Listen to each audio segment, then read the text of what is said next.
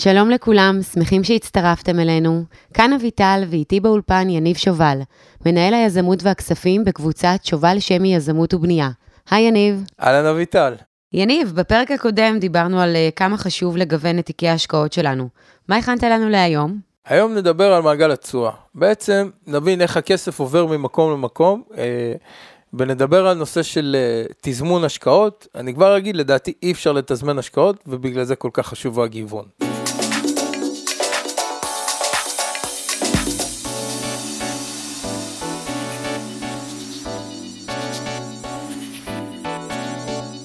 מה זה אומר מעגל ההשקעות? מעגל השקעה זה מושג שלי. בעצם מעגל השקעה זה איך שאני אה, מבין לאיפה הכסף הולך. אנחנו צריכים להבין שבסופו של דבר הכסף נשלט על ידי אנשים שגדולים מאיתנו, על ידי גופים שגדולים מאיתנו, אה, קופות הפנסיה, אה, בנקים, קרנות ההשתלמות הם חלק מהם, משקיעים מיומנים וגדולים, חברות השקעות גדולות, קרנות הון ענקיות, שיש להם כמויות של הון שלרוב אין אצל בן אדם אחד עשיר, וגם יש בן אדם אחד עשיר, אז אם הוא לא מתעסק בהשקעות, הוא משפיע רק בעצם על הנושא שלו. אז בעצם האנשים האלה יושבים על השלטר ומחליטים לאן הם מנדבים את הכסף. לדוגמה, אדשולר עכשיו החליטה שהיא לא משקיעה יותר בדלק ישן. אוקיי, היא לא משקיעה בחברות שהפעילות שלהם זה דלק ישן, כי היא רוצה לעבור לדלק אה, ירוק. אז בעצם היא, ברגע שהיא עשתה את זה, היא לבד, שמנהלת כמה מיליארדים של שקלים, אנחנו, השוק הישראלי הוא שוק מאוד מאוד קטן. אם אני אומר השוק העולמי שנשלט על ידי גורמים, אז השוק הישראלי הוא עוד יותר קטן, שנשלט על ידי גורמים, כמות גורמים הרבה יותר קטנה. בעצם היא הקטינה ישירות את הביקוש שיכול להיות לחברות דלק, כי היא הוציאה את הכסף. אז כשאני מסתכל על מעגל ההשקעה, אני בעצם אומר, מה הזרימה של הכסף בין גורמים מסוימים. עכשיו, אני אף פעם לא יודע מה קורה, אני בתור המשקיע, המשקיע הקטן, המשקיע הבינוני, אף פעם לא יודע מה קורה בראש של uh, מנהל ההשקעות באצ'ולר, או מנהל ההשקעות במיטב, או מנהל ההשקעות בבלק רוק, שזו החברה האמריקאית הכי גדולה, המקבילה האמריקאית uh, ענקית. Uh, אני אף פעם לא יודע מה, מה יושב בתוך הראש שלהם, אני אף פעם לא יודע מה מחר הם יעשו. אז אני עצמי חייב למצוא, או לחפש בכלים שלי כדי להבין, אוקיי, לדוגמה אנרגיה ירוקה. לא קשה להיות גאון, להבין שעוד כמה שנים אה, דלק זה משהו שנגמר, נפט זה משהו שחופרים מתחת לאדמה, יקר להוציא אותו. לא קשה להבין שעוד כמה שנים רוב הסיכויים שרוב האנרגיה תהיה אנרגיה ירוקה. אולי עוד 100 שנה, אולי עוד 200 שנה, אבל כשאנחנו משקיעים בשוק ההון אנחנו תמיד צריכים לחשוב קדימה, כי שוק ההון מוצא מציפיות, גם שוק הנדל"ן, כל השקעות. השקעות נובעות מציפיות, זאת אומרת, אם מישהו מאמין שמחר הנדל"ן יעלה, זה לא משפיע. אבל אם 100 אנשים מאמינים שמחר הנדל"ן יעלה, הם ילכו לקנות היום והם יהיו מוכנים לשלם אפילו 10,000 שקל יותר, כי הם יודעים שמחר הנדל"ן יעלה ב-20,000 שקל. זאת אומרת, השקעה שאנחנו עושים אותה, השקעה בייחוד השקעות שכירות, תמיד, תמיד, תמיד יושפעו מציפיות, מה אנשים חושבים. אנחנו תמיד צריכים להגיע בתור משקיעים, למצוא את הנקודה שזה באמצ... בהתחלה של הציפיות. לא בסוף, לא לפני שיש ציפיות, אנחנו צריכים תמיד להגיע למקום שהוא בהתחלה של הציפיות, שאנשים מתחילים לחשוב שהוא יעלה. זה עוד דומה למה שאמרתי להשקעת נדל"ן בסלוניקי, שברגע שהחברות הגדולות הגיעו ב-2019 ונכנסו לשוק, ברגע שגוגל נכנסה, אני נכנסתי איתם. למה? כי ידעתי שהם יעלו את השכר, וכבר ידעתי שיש סיבה לעלייה, יש משהו קונקרטי. עכשיו, אנחנו אף פעם לא נוכל לדעת את זה, כי לא דיברנו על זה פרק שעבר, אבל אחד היתרונות הכי גדולים בשוק ההון זה שאומרים שכל המידע צריך להיות פנוי לכולם, אבל זה לא נכון, אני לא מאמין בזה.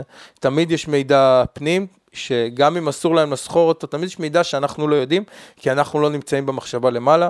אה, לדוגמה, מי שחבר של אה, שר השיכון, יכול להיות שהוא ידע דברים לפני ששר אה, השיכון יחליט אותם. היתרון בנדל"ן, שבגלל שלוקח הרבה זמן לקנות ולמכור, לוקח גם הרבה זמן להגיע להחלטות ממשלתיות, אז לרוב שאנחנו יודעים טיפה לפני, כולם יודעים טיפה לפני, זה הרבה יותר uh, ברור. בשוק ההון יש חוק כביכול שאומר שכל חברה שנמצאת בשוק ההון מחויבת לדווח על כל עסקה גדולה מהותית שלה או כל השפעה גדולה, למרות שעדיין, אנחנו לא יודעים באמת מה הם עושים ומה הוא לא, uh, אבל בעצם מה שאנחנו צריכים לעשות, אנחנו צריכים להבין לאן הכסף זורם.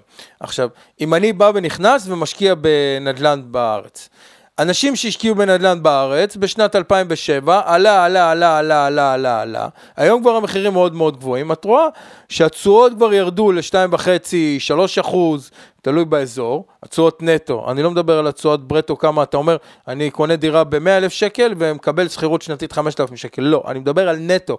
כמה כסף שמתי אחרי uh, מס רכישה, עורך דין וכל הדברים, וכמה כסף נשאר לי בסוף. אז מה שקרה, זה שאנשים הבינו שכבר המחיר עלה יותר מדי, מכרו, התחילו לקנות בחו"ל.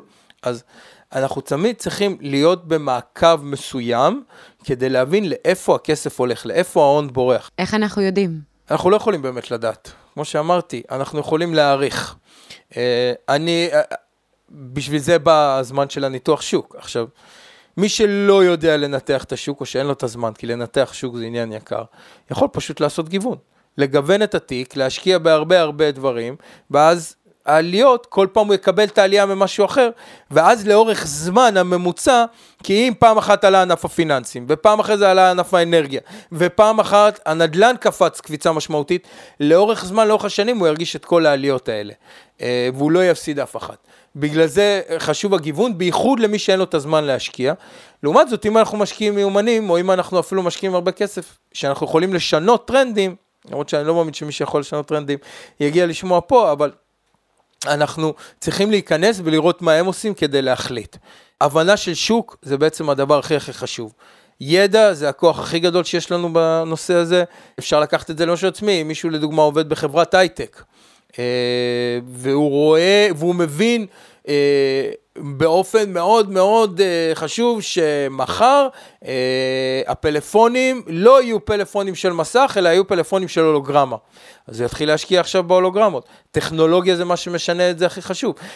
היום אין מספיק חברות שייצרו מעבדים, יש חוסר של מעבדים בעולם.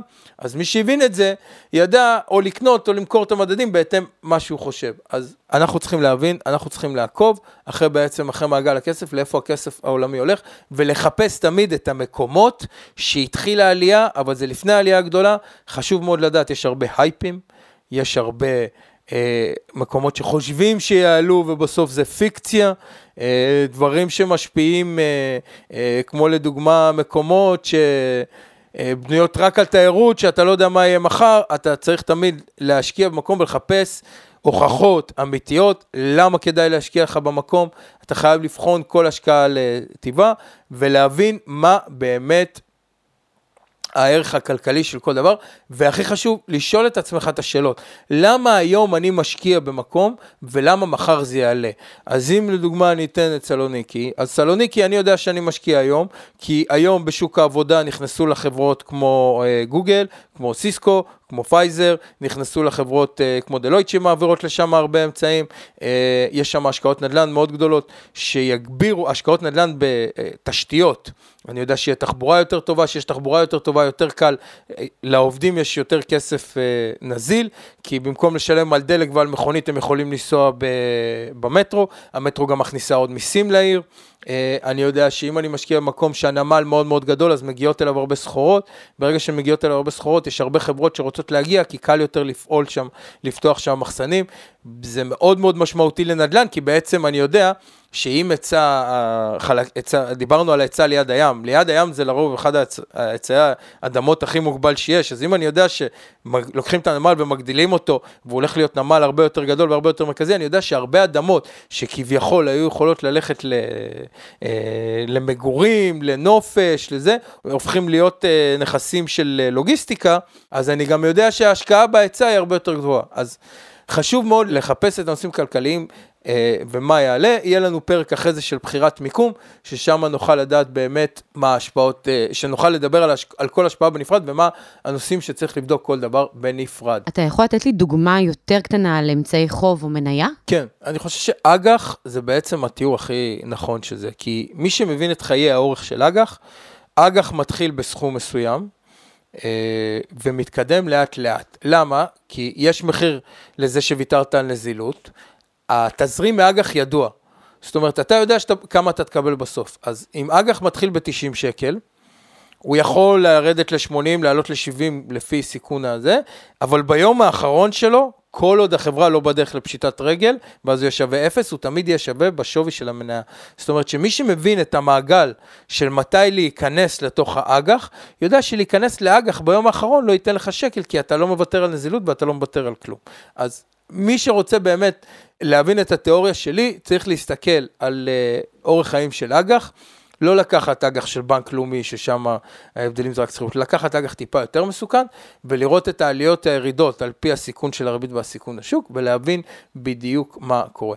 אה, אם אני לוקח על מניות, אז אני חושב ששוק ההון בגלל, בניגוד לנדל"ן, בגלל שהוא מאוד מאוד שכיר ויש תנודתיות מאוד גבוהה, כל מניה בעצם זה הדוגמה הכי טובה. אם אנחנו מסתכלים על מניות כמו של ג'נרל אלקטריק, ג'נרל אלקטריק בתקופה של... Uh, אה, שנות ה-70 הייתה החברה הכי גדולה. מוצרי חשמל היו הוואו, הם היו טכנולוגיה חדשה. באיזשהו שלב היא נפלה. זה תמיד יקרה. תמיד חברות יעלו וירדו. אף חברה לא נשארת לעד, אף אימפריה לא נשארת לעד. בגלל זה חשוב תמיד לדעת מתי לצאת. אני יכול להגיד תיאוריה שלי אישית, ברגע שמניות עוברות את ה-11% מתוך התיק, אני מוכר חלק כדי לקחת את הרווח, ומעביר את זה למניה אחרת, וככה אני מגדיל את הגיוון, ובעצם אני מגדיל את האפשרות שאם פתאום משהו עולה, כל מה שעולה חייב לרדת, אם הוא ירד, אני עדיין אשאר לי רווח ממנו, ואני מגדיל את ההשקעות, את האפשרות שבמניה החדשה שבחרתי, שהיא שוק צומח, יש אפשרות שהיא פתאום תתפוס את הצמיחה. איזה גורמים יכולים להשפיע על מעגל ההשקעה? אה, מה אני יכולה לעשות כדי לראות? קודם כל, אם אנחנו מדברים על נדל"ן, אז כמובן זה ההיצע וביקוש. אם אנחנו מסתכלים על השקעות נדל"ן בסין ובטורקיה, אה, בסין יש היום כמעט פי שתיים יותר בתים מאשר מה שהאזרחים צריכים. אה, בעצם חלק גדול מהצמיחה של סין הגיע מנדל"ן, מכסף שהם גייסו בחול ובנו נדל"ן, בגלל זה גם היום יש הרבה פשיטות רגל שם של חברות סיניות גדולות, אברגרנד כמעט פשטה את הרגל, שהיא אחת החברות הכי גדולות. אה, אז בעצם אם את מסתכלת ואת רואה בהיצע וביקוש, את יכולה להיכנס לכל אתר סטטיסטיקה, לבדוק במדינה כמה היצע הדירות, כמה בניות, כמה דירות מתחילים כל שנה, מול כמה, כמה התחלות בנייה יש, מול כמה הגידול בכמות האזרחים, את יכולה להבין שיש פה איזה טעות, כי יש פה בעצם כבר בועה שמתחילה להתנפח. אה, טורקיה גם דוגמה כזאת, טורקיה בעצם בנתה, בנתה, בנתה, יש לי, ראיתי שם, לא מזמן קראתי כתבה על עיר שבנו כמו דיסני. עיר של כל הבתים נראים כמו דיסני, שאת יודעת שבונים, בונים, בונים, ואין מספיק אזרחים שיקנו את זה, את יכולה להבין את זה. אין מה לעשות. Uh, הדבר השני זה שערי ריבית. את יכולה, כמו שדיברנו בעצם, הגורמים המקרו-כלכליים, אנחנו יודעים לדעת ששערי ריבית יכולים להשפיע uh, או על השקעות נדל"ן או על השקעות בשוק ההון. Uh, כמות הכסף, ברגע שמכניסים כסף לתוך השוק, uh, עדיף להשקיע בנכסי יוקרה, כי ברגע שיש כמות כסף יותר גדולה, בדרך כלל נכסי יוקרה עולים, כי בעצם הכמות של המחירים הבסיסית עולה. עכשיו, צריך להבין פה כמות הכסף, אני לא מדבר על כסף שהמדינה מנפיקה עולה, אני מדבר על uh, מוצרים של כלכל, על uh, כלכלה שכמות הכסף בה גודל באופן טבעי. זאת אומרת שאנשים מרוויחים יותר ויש יותר תוצר. לא מצב שאנשים uh, שפשוט הכניסו עוד כסף והתוצר נשאר אותו דבר. שער חליפין. לדוגמה בישראל, אחת הסיבות זה שהשער חליפין מאוד מאוד חזק. הוא לא חזק מבחינת היחס שלו, אלא חזק מבחינת האיכות שהוא נשאר. אנחנו יודעים שאנשים ירצו להשקיע בשקל. אנחנו יודעים היום, השער חליפין של השקל, בייחוד בגלל שיש לנו ייצוא מאוד גדול, וגם בגלל שיש לנו, אנחנו התחלנו לייצא עכשיו גז, וגם בזכות הטכנולוגיה המאוד גבוהה שמכניסה הרבה דולרים בחוץ, את יודעת שעדיף לך להשקיע בשקל, אנשים יעבירו לשקל. הריבית בארץ יותר גבוהה מהריבית באירופה, הריבית באירופה, הריבית בנקים באירופה היא שלילית, אז אנשים יעדיפו לקחת ולהעביר כסף לבנק ישראל. אה, השקל יחסית הוא מטבע מאוד חזק בגלל הייצוג, כבר דיברנו על זה, אז את יודעת שהיום להשקיע בשוק הישראלי, בשוק ההון הישראלי, זה יכולה להיות החלטה טובה. מצד שני, אם את מדברת על שוק הנדל"ן הישראלי, אז דיברנו על היצע וביקוש, אבל את יודעת שאם את בונה על כלי שהוא כלי תזרימי, שאם בהחלטת ההשקעה שלך את הגעת למצב שאת היום בשלב שאת לא צריכה את הכסף היום, אבל 1,500 שקל יעזרו לך יותר כל שאר החודשים, עדיף דווקא ללכת להשקעה בחו"ל. אז תשואה זה גם אחד הגורמים הכי טובים. ברגע שתשואה של של, על נכס, על משהו מאוד מאוד נמוכה, התשואה התזרימית, התשואה הצורמת, לא התשואה בסוף, אחרי שמכרנו את הנכס, אז את יודעת שברגע שזה כבר נמוך מאוד, את יודעת שאנשים ילכו לחפש את התשואה היותר גבוהה במקום אחר. זה בערך הדברים שאת צריכה לבדוק, בייחוד בנדל"ן. אה, בשוק ההון זה מאוד דומה. כי בשוק ההון, בסופו של דבר, אם את משקיעה בנדל"ן בשוק ההון, אז זה אותם גורמים. אני, בתקופה שהייתי בתיכון, שהייתי משקיע בשוק ההון, הייתי מעדיף להשקיע בשוק האמריקאי. כי אז השוק האמריקאי היו, היה הרבה יותר חזק. היום, אם יש לי מניה שנסחרת בשקל או בדולר, הסיבה האמיתית לא רק שהיא יותר חזק, בשוק האמריקאי היה לי יותר שכירות. אם לדוגמה הייתה לי מניה של חברה כמו קמטק, שנסחרת בארץ ונסחרת ב, אה, בארצות הברית, אם הייתי קונה את זה בארצות הברית, הייתי יכול לקנות ולמכור אותה יותר מהר. היום אני אשקיע במניה של קמטק בארץ. למה? כי השקל היום מבחינתי הוא מטבע יותר חזק. כי אני יודע שיש הרבה ייצוא, אנחנו מוכרים הרבה דברים בדולר. האמריקאים אוהבים להשקיע, כל העולם אוהב להשקיע בנו בגלל הטכנולוגיה. שימי לב כמה יוניקורנים היו. אז אני עדיף להשקיע בשקל כדי לשמור על הערך של השקל ולא להשקיע בדולר. אותו דבר, אם את מסתכלת על נדל"ן פעם, כשאני רק נולדתי, היו מוכרים אה, נדל"ן אה, בדולר. בארץ היית קונה דירה צמוד לדולר, למה? כי אנשים פחדו מאינפלציה.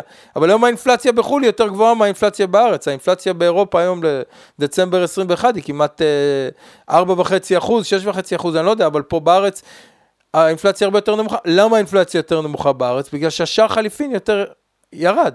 זאת אומרת, היום אם יצואן, יבואן, סליחה, רוצה להביא דברים מאירופה, הוא קונה אותם בשלוש וחצי. אז זה מארג של כלכלה, הדברים המרכזיים שצריך להסתכל זה היצע וביקוש, תשואה, תשואה שוטפת, זה בדרך כלל הדברים שעוברים, איפה שיש תשואה, אנשים הולכים אחרי תשואה, הולכים למקום התשואה גבוהה. אה, והדבר השלישי בעצם זה לנסות להבין שוק, מה חסר ומה יש, וטכנולוגיה. יניב, על מה נדבר בפרק הבא? אה, בפרק הבא נדבר על שוק ההון יותר בהרחבה, אה, בעצם על הכלים היותר גדולים שיש בו, עד עכשיו רק נתנו נגיעות. אוקיי. ונסביר מהו בעצם כוח הקנייה. תודה רבה. לפרקים נוספים ניתן למצוא אותנו באתר של שובל יזמות או להיכנס לעמוד הפייסבוק ולהתעדכן.